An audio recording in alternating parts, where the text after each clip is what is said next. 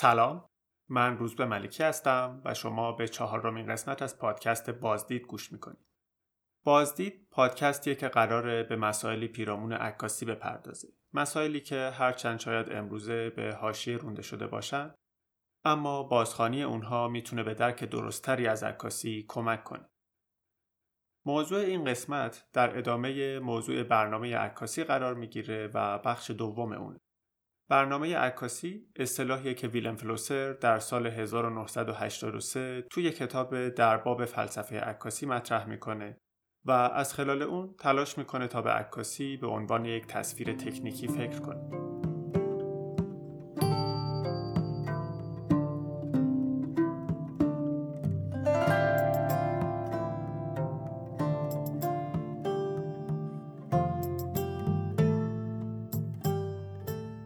اگه بخوام خیلی کوتاه قسمت قبل رو مرور کنم، باید بگم فلوسر توی کتاب در باب فلسفه عکاسی که عنوان اصلیش به سوی یک فلسفه عکاسیه، قصد داره به سمت یک صورتبندی فلسفی برای عکاسی حرکت کنه که از نظر نویسنده تا اوایل دهه هزار و نهصد و هشتاد وجود نداشته.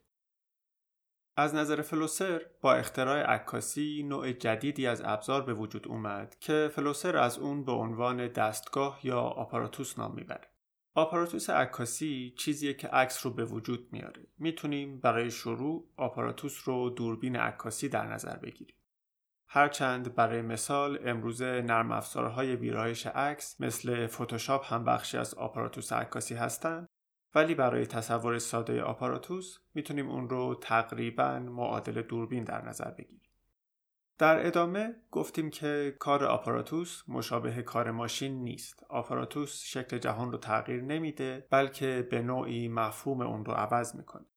به بیان دیگه آپاراتوس صرفاً اطلاعات تولید میکنه و البته گفتیم به دلیل ماهیت تکنیکی عکاسی نمیشه این اطلاعات رو با اطلاعات حاصل از نقاشی یا تصویر قدیمی مقایسه کرد، چرا که اطلاعات حاصل از نقاشی وابسته به نقاشه، ولی اطلاعات درون عکس وابسته به ماهیت تکنیکی دوربینه.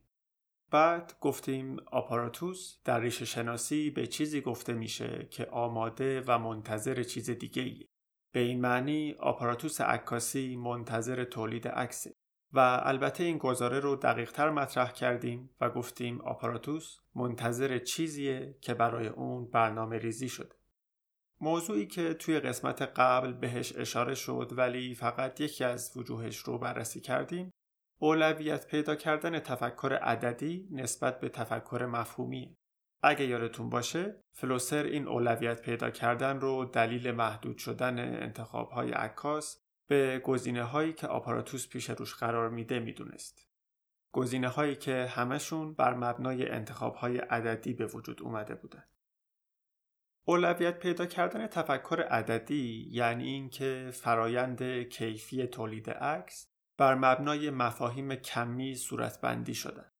این مفاهیم کمی یا عددی چیزهایی هستند که ما به عنوان عکاس با اونها سر و کار داریم. برای مثال سرعت شاتر، عدد دیافراگم، حساسیت، فاصله کانونی، عمق میدان، فاصله فوکوس، درصد اعوجاج لنز، میزان خطاهای رنگی، درصد افت کیفیت تصویر در بخش‌های مختلف، دمای ظهور، زمان ظهور، غلظت دارو و هر چیز دیگه‌ای که توی فرایند عکاسی وجود داره به واسطه همین اولویت پیدا کردن تفکر عددی در اختیار ما قرار گرفته. در واقع مسئله اینه که توی آپاراتوس عکاسی هر چیزی بر مبنای یک سری عدد تعریف میشه و به قول فلوسر آپاراتوس مثل یک ماشین حساب عمل میکنه. البته باید به این نکته هم توجه داشته باشیم که ما فعلا داریم درباره سازوکار عددی آپاراتوس صحبت میکنیم و هنوز درباره عددی شدن خود تصویر در دوره دیجیتال چیزی نگفتیم. بعد از ارائه تعاریف آپاراتوس و برنامه، فلوسر یه دسته‌بندی خیلی ساده مطرح میکنه و میگه ما دو نوع عکس داریم، عکس اطلاع رسان و عکس غیر اطلاع رسان. به این ترتیب از نظر فلوسر عکاسی درخور توجه محدود میشه به تولید تصاویری که حاوی اطلاعات جدید هستند و این اطلاعات منحصر میشه به بخش‌های کشف نشده برنامه عکاسی. بدیهیه که این بخش‌ها بعد از مدتی جزو بخش‌های کشف شده قرار می‌گیرن. اگر بخوام دقیق‌تر این موضوع رو توضیح بدم، باید بگم هر شکل اطلاع رسان عکاسی پس از تکرار زیاد به مرور زمان به عنوان بخشی بدیهی از برنامه در نظر گرفته میشه و در نتیجه شبیه باقی رمزگذاری‌های متعارف عکاسی مثل فوکوس دیگه نمیتونه خللی در انگاره تصویر به مثابه پنجره ایجاد کنه.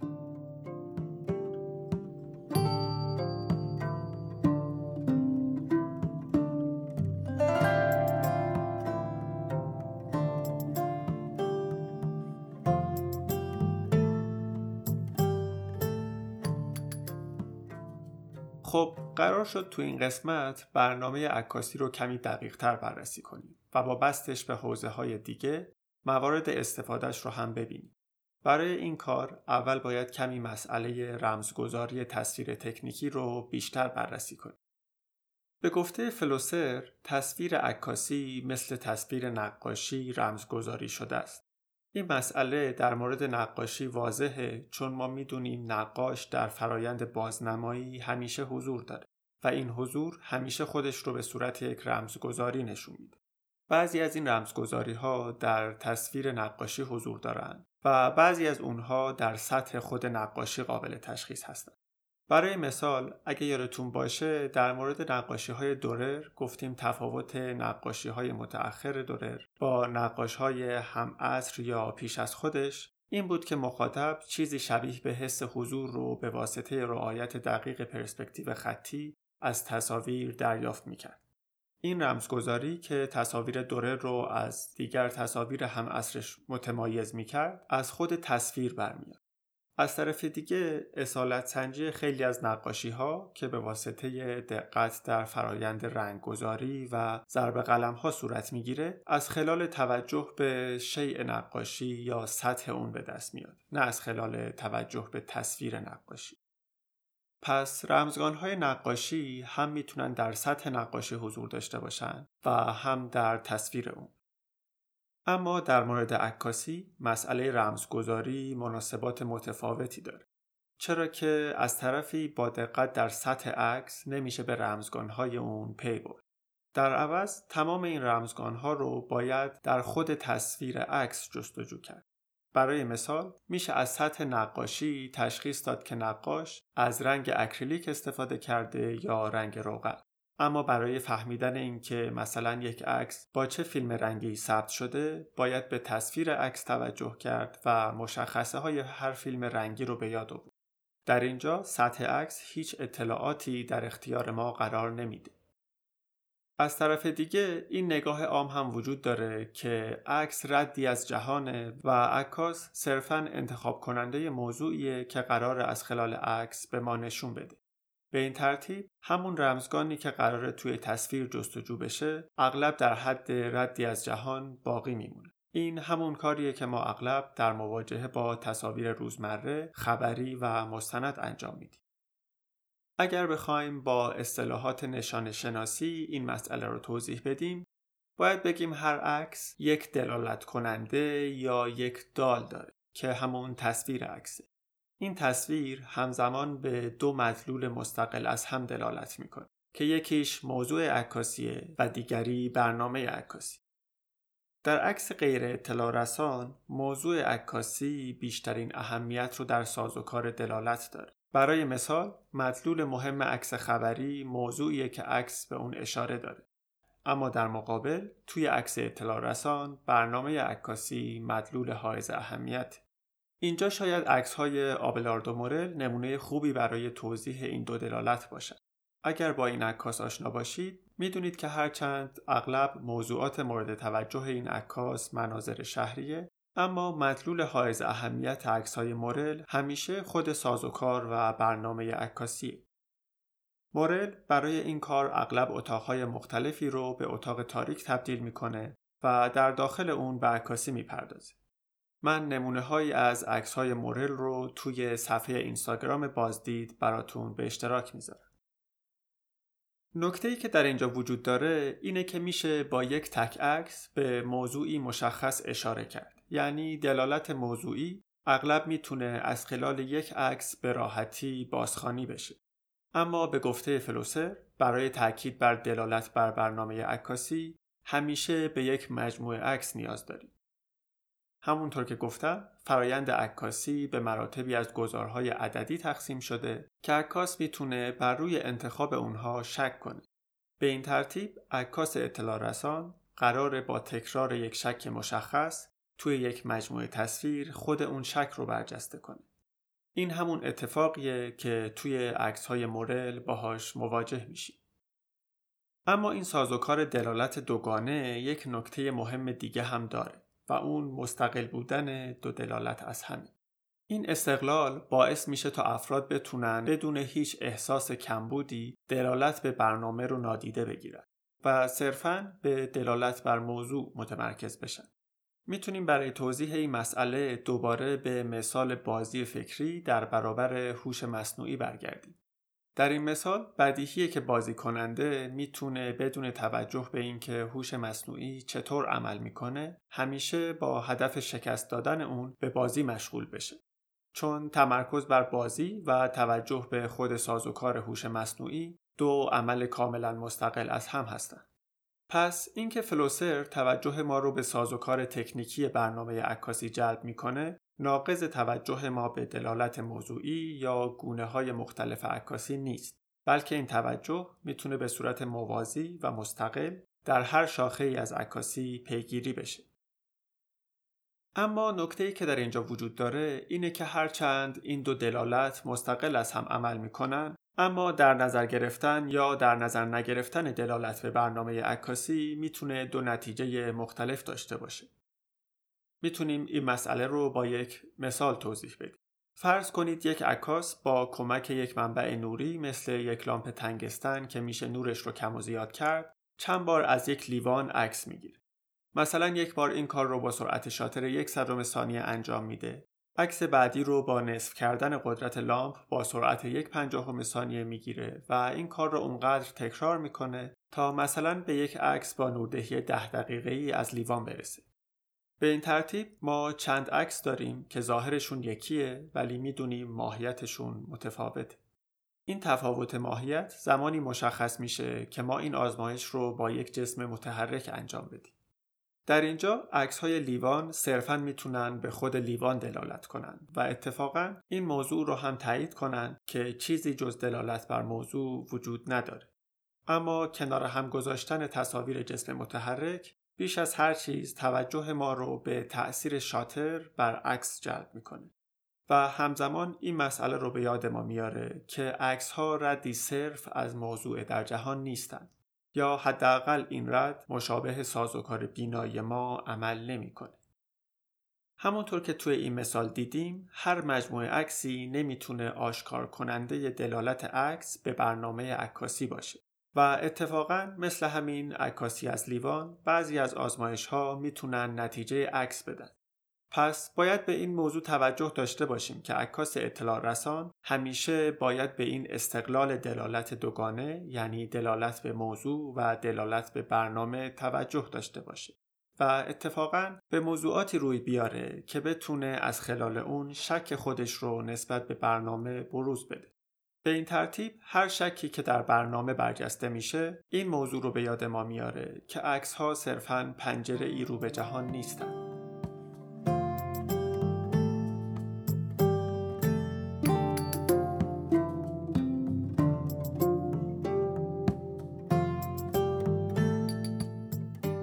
همونطور که دیدیم، از نظر فلوسر آپاراتوس بر مبنای سازوکار عددی و به نوعی شبیه به یک ماشین حساب رفتار میکنه. در اینجا یک تفاوت دیگه ماشین و آپاراتوس هم مشخص میشه. ماشین قراره تا حدودی عمل بدنمند انسانی رو شبیه سازی کنه و به واسطه اون کار انجام بده، در حالی که آپاراتوس قراره سیستم عصبی و در نهایت فرایند تفکر رو شبیه سازی کنه و اطلاعات تولید کنه. هرچند عملکرد دوربین عکاسی بر مبنای فرایند عددی ما رو به اندازه کافی از ایده پنجره‌ای رو به جهان دور میکنه، اما رفتار مشابه ماشین حساب آپاراتوس عکاسی با کاستی‌ها و مازادهایی همراهه. در واقع ما در اینجا باید رفتار تکنیکی دستیابی به سازوکار عددی رو هم در نظر بگیریم. چند مسئله وجود داره که از تشابه رفتاری همیشگی دوربین با ماشین حساب ممانعت میکنه. اول اینکه سازوکار تکنیکی دستیابی به اعداد قابل تنظیم دوربین با محدودیت‌هایی روبرو هستند. این شبیه به همون اتفاقیه که در گذار از پرسپکتیو علمی برونلسکی به پرسپکتیو تکنیکی دورر باهاش روبرو شدیم. همونطور که دیدیم، روش علمی برونلسکی میتونست هر موضوعی رو با هر مقیاسی بازنمایی کنه. اما روش تکنیکی دورر فقط میتونست برای بازنمایی هایی با مقیاس کوچکتر از یک مورد استفاده قرار بگیره. در یک مثال مربوط به دوربین عکاسی میتونیم به گستره پویایی یا داینامیک رنج اشاره کنیم. در واقع گستره پویایی به گستره اشاره داره که دوربین عکاسی توی اون شبیه به ماشین حساب رفتار میکنه. به بیان دیگه، اگر در یک عکس از گستره پویایی حسگر خارج بشیم، امکان بازخوانی اطلاعات بخش‌هایی از تصویر رو از دست میدیم. یعنی نمیتونیم با اندازه‌گیری درجات خاکستری بخش‌های به اصطلاح سوخته بفهمیم که این بخش‌ها چقدر تیره‌تر یا روشن‌تر از بخش‌های دیگه عکس هستند.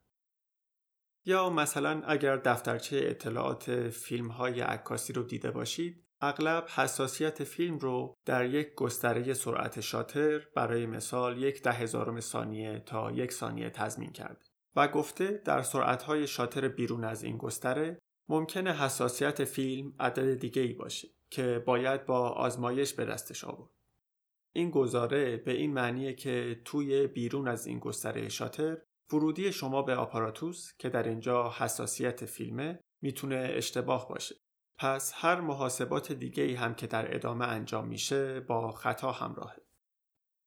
نکته دیگه در مورد سازوکار تکنیکی دستیابی به اعداد در آپاراتوس اینه که توی همون گستره‌ای که دوربین شبیه به ماشین حساب عمل میکنه، ما با رفتارهایی روبرو میشیم که شبیه به رفتار ماشین حساب نیست.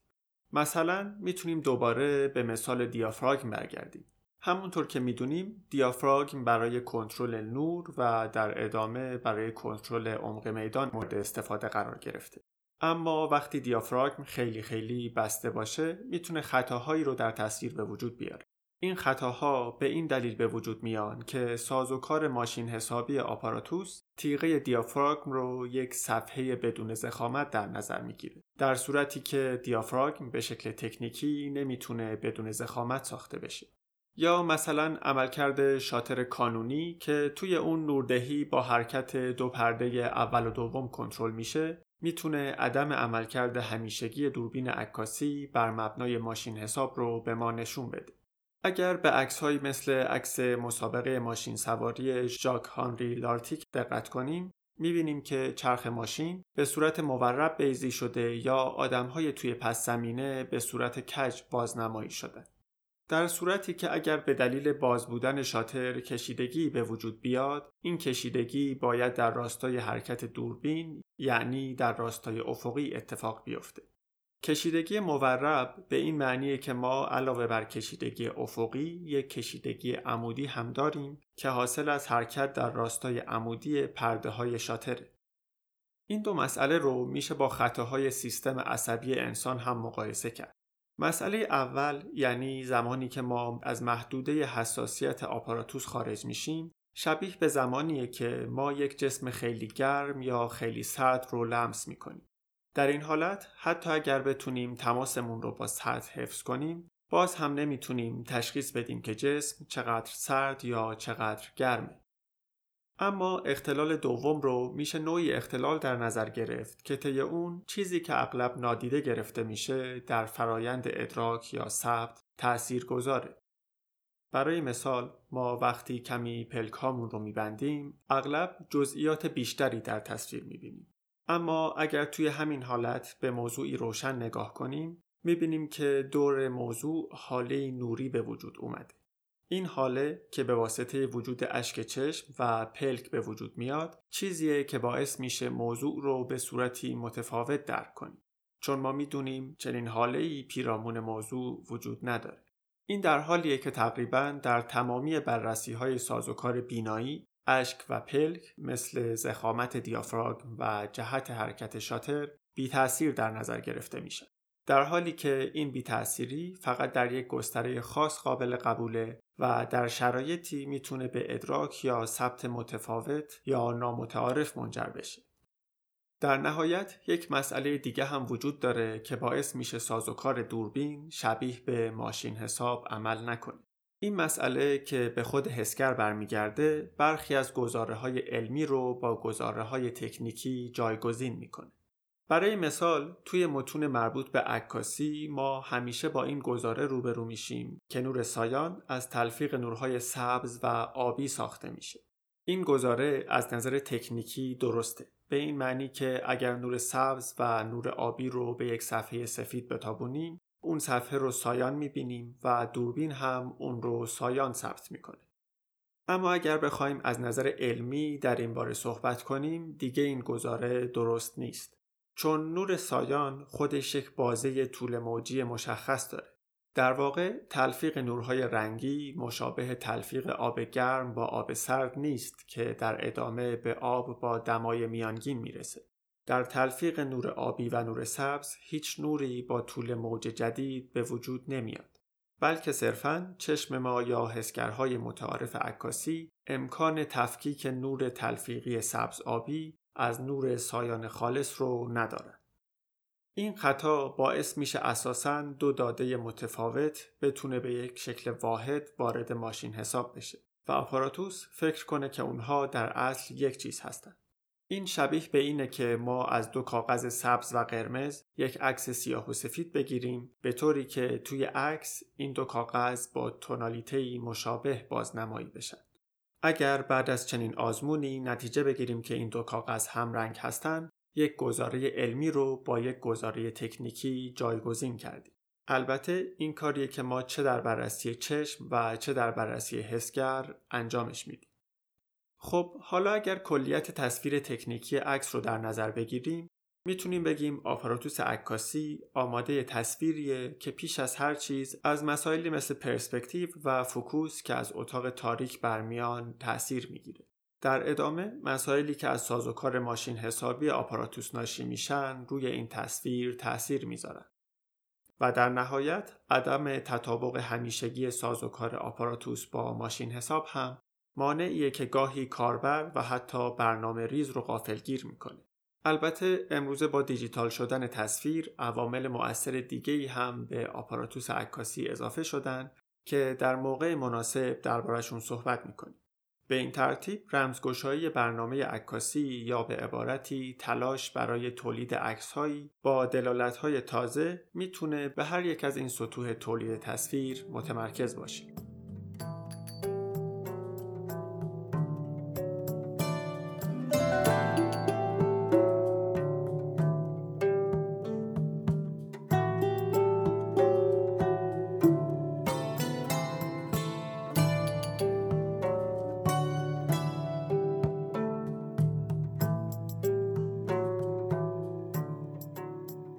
به گفته فلوسر، اهمیت نگاه تکنیکی به عکاسی اینه که هر حوزه‌ای رو که در دوره ما بر اساس یک سازوکار تکنیکی عمل میکنه، میشه به همین شکل بررسی و نقد کرد. برای مثال، منتقدین زیادی به اینکه رانه‌های پزشکی در حدود یک قرن گذشته رانه‌های تکنیکی بودن نه رانه‌های علمی اشاره کرد. به بیان دیگه، اونها میگن بهتره به جای علم پزشکی از تکنولوژی پزشکی صحبت کنیم. اگر بخوایم با کمک مفاهیمی که فلوسر برای عکاسی ارائه میده درباره پزشکی صحبت کنیم، میتونیم بگیم همونطور که عکاس آماتور، عکاس مستند یا هر عکاسی که به سازوکار تکنیکی برنامه عکاسی توجه نداره، به جهان روی میاره و به اصطلاح عکاسی میکنه، یک پزشک متعارف که میتونه متخصص باشه هم سازوکار تکنیکی برنامه پزشکی رو نادیده میگیره و با تجهیزات و رمزگانهایی که در اختیارش قرار گرفته به بیمار روی میاره تا اون رو به اصطلاح درمان کنه. در مقابل برنامه‌ریز پزشکی یا همون شرکت‌های تولید کننده تجهیزات و داروها تلاش می‌کنن تا رمزگذاری‌های جدیدی به وجود بیارن و اون رو در اختیار کاربران یا همون پزشک‌ها قرار بدن. با این کار پزشک با برنامه پیچیده‌تری روبرو میشه. همونطور که با رمزگذاری‌های جدید برنامه عکاسی، عکاس با برنامه پیچیده‌تری روبرو میشه. پزشک متعارف مثل عکاس غیر اطلاع رسان عمل میکنه که میتونه تمام عمرش رو با افتخار به شغل پزشکی بگذرونه. چون در اینجا هم تمرکز بر درمان با تمرکز بر برنامه پزشکی مستقل از هم عمل میکنن. اما مسئله ناخوشایند شاید این باشه که حتی اگر پزشکی بخواد سر از سازوکار برنامه پزشکی در بیاره، اگر تمام عمرش رو هم وقت این کار کنه، باز هم نمیتونه تمامی نقاط کور برنامه رو آشکار کنه، چون برنامه پزشکی مثل برنامه عکاسی بر اساس مناسبات بازی عمل میکنه. اما خب شاید بسته این نظریه توی حوزه‌های دیگه برای ما چندان مهم نباشه. ما باید بتونیم این رویکرد رو در سازوکار نهادی عکاسی پیگیری کنیم. نکته مهمی که اینجا وجود داره اینه که عکاس برای آشکار کردن برنامه عکاسی باید درگیر برنامه عکاسی بشه. به این ترتیب برای مثال عکاس مستندی که میخواد مناسبات عکس مستند رو آشکار کنه باید درگیر مناسبات عکاسی مستند بشه. پس با اصطلاحاتی که باهاش آشنا شدیم، عکاس مستند اطلاع رسان عکاسی نیست که سعی میکنه از موضوعات به اصطلاح دست نخورده عکاسی کنه یا اینکه به ما بگه عکاسی مستند چیه و چه تفاوتی با عکاسی خبری، عکاسی خیابانی و چیزهایی از این دست داره، چرا که این تفاوت‌ها همچنان در حوزه تفکر مفهومی قرار میگیره. پس عکاس مستند اطلاع رسان عکاسیه که تمرکزش بر آشکار کردن سازوکاریه که معنی عکاسی مستند رو برای ما شکل داده. به عبارت دیگه موضوع عکاس مستند اطلاع رسان خود عکاسی مستنده، البته بدون اینکه درگیر عناوینی از قبیل تازه، جدید، نوین یا اینکه مثلا کسی تا حالا تو ایران این کار را انجام نداده و چیزهایی شبیه به این بشه، چون در این حالت صرفاً سعی کرده تا جایی توی نهاد برنامه ریز برای خودش دست و پا کنه. توی یه مثال دیگه میتونیم به نهادهای هنری ایران اشاره کنیم. هرچند نهادهای هنری ما اغلب بی برنامه تر از اون چیزی هستن که حتی اون رو به نمایش میذارن، اما در هر صورت میشه از یک رویکرد یا سلیقه جمعی صحبت کرد. به نظر میرسه توی این شرایط اگر کسی بخواد اثری توی گالری ها نمایش بده، باز هم به جای اینکه بره سر وقت موضوعات به اصطلاح دست نخورده یا موضوعات پرخطر، بهتره دقیقاً روی موضوعات متعارف متمرکز بشه، اما کارش رو طوری پیش ببره که همزمان بخشی از سازوکار نهاد هنری رو هم آشکار کنه یا بخشی از اون رو که نهاد هنری به عنوان کار با ارزش، نامتعارف، پیشرو و چیزهایی شبیه به این جلوه میده، به کاری متعارف تبدیل کنه و به این واسطه فیگور نخبه‌گرا و پیشروی نهادهای هنری رو به چالش بکشه. برای مثال توی چند سال گذشته روش‌های چاپ دستی راهکاری بوده که گالریدارها میتونستن به واسطه اون به راحتی و بدون لکنت در مورد چیزی که اغلب اطلاع زیادی ازش ندارن، یعنی عکس، صحبت کنن. هرچند در نگاه اول عکاسهایی که از این روش‌ها استفاده میکنن موضوعات پیش پا افتاده درخت، گلدون یا چیزهای شبیه به این رو انتخاب میکنن و سعی دارن روی سازوکار خود عکاسی متمرکز بشن، اما در واقع این تمرکز بر سطح عکس صرفاً راهکاریه که عکس رو مثل نقاشی به یک شیء تبدیل میکنه. در این حالت دلالت به موضوع و دلالت به برنامه که به واسطه ماهیت عکس تماماً در تصویر شکل میگیره، پشت سطح بزک شده عکس پنهان میمونه. توی چنین شرایطی اگر یک عکاس یک مجموعه قابل اعتنا داشته باشه و اون رو به یکی از روش‌های آلترناتیو چاپ کنه و بدون تأکید بیش از حد بر روش چاپ اون رو ارائه بده، یعنی بتونه مخاطب رو راضی کنه که از این سطح عکس رد بشه و به خود تصویر و در نهایت مجموعه عکس توجه کنه، میتونه بخشی از این تأکید بی‌معنی نهادهای هنری به چاپ دستی رو بی اثر کنه. در اینجا چاپ آلترناتیو مثل هر چاپ دیگه‌ای قرار بهانه‌ای باشه که مخاطب بتونه از خلال اون به تصویر نگاه کنه. البته این نکته مهم هم وجود داره که دلالت کار عکاس به مناسبات نهادهای هنری همچنان مستقل از دلالت عکس به موضوع و آپاراتوس باقی میمونه.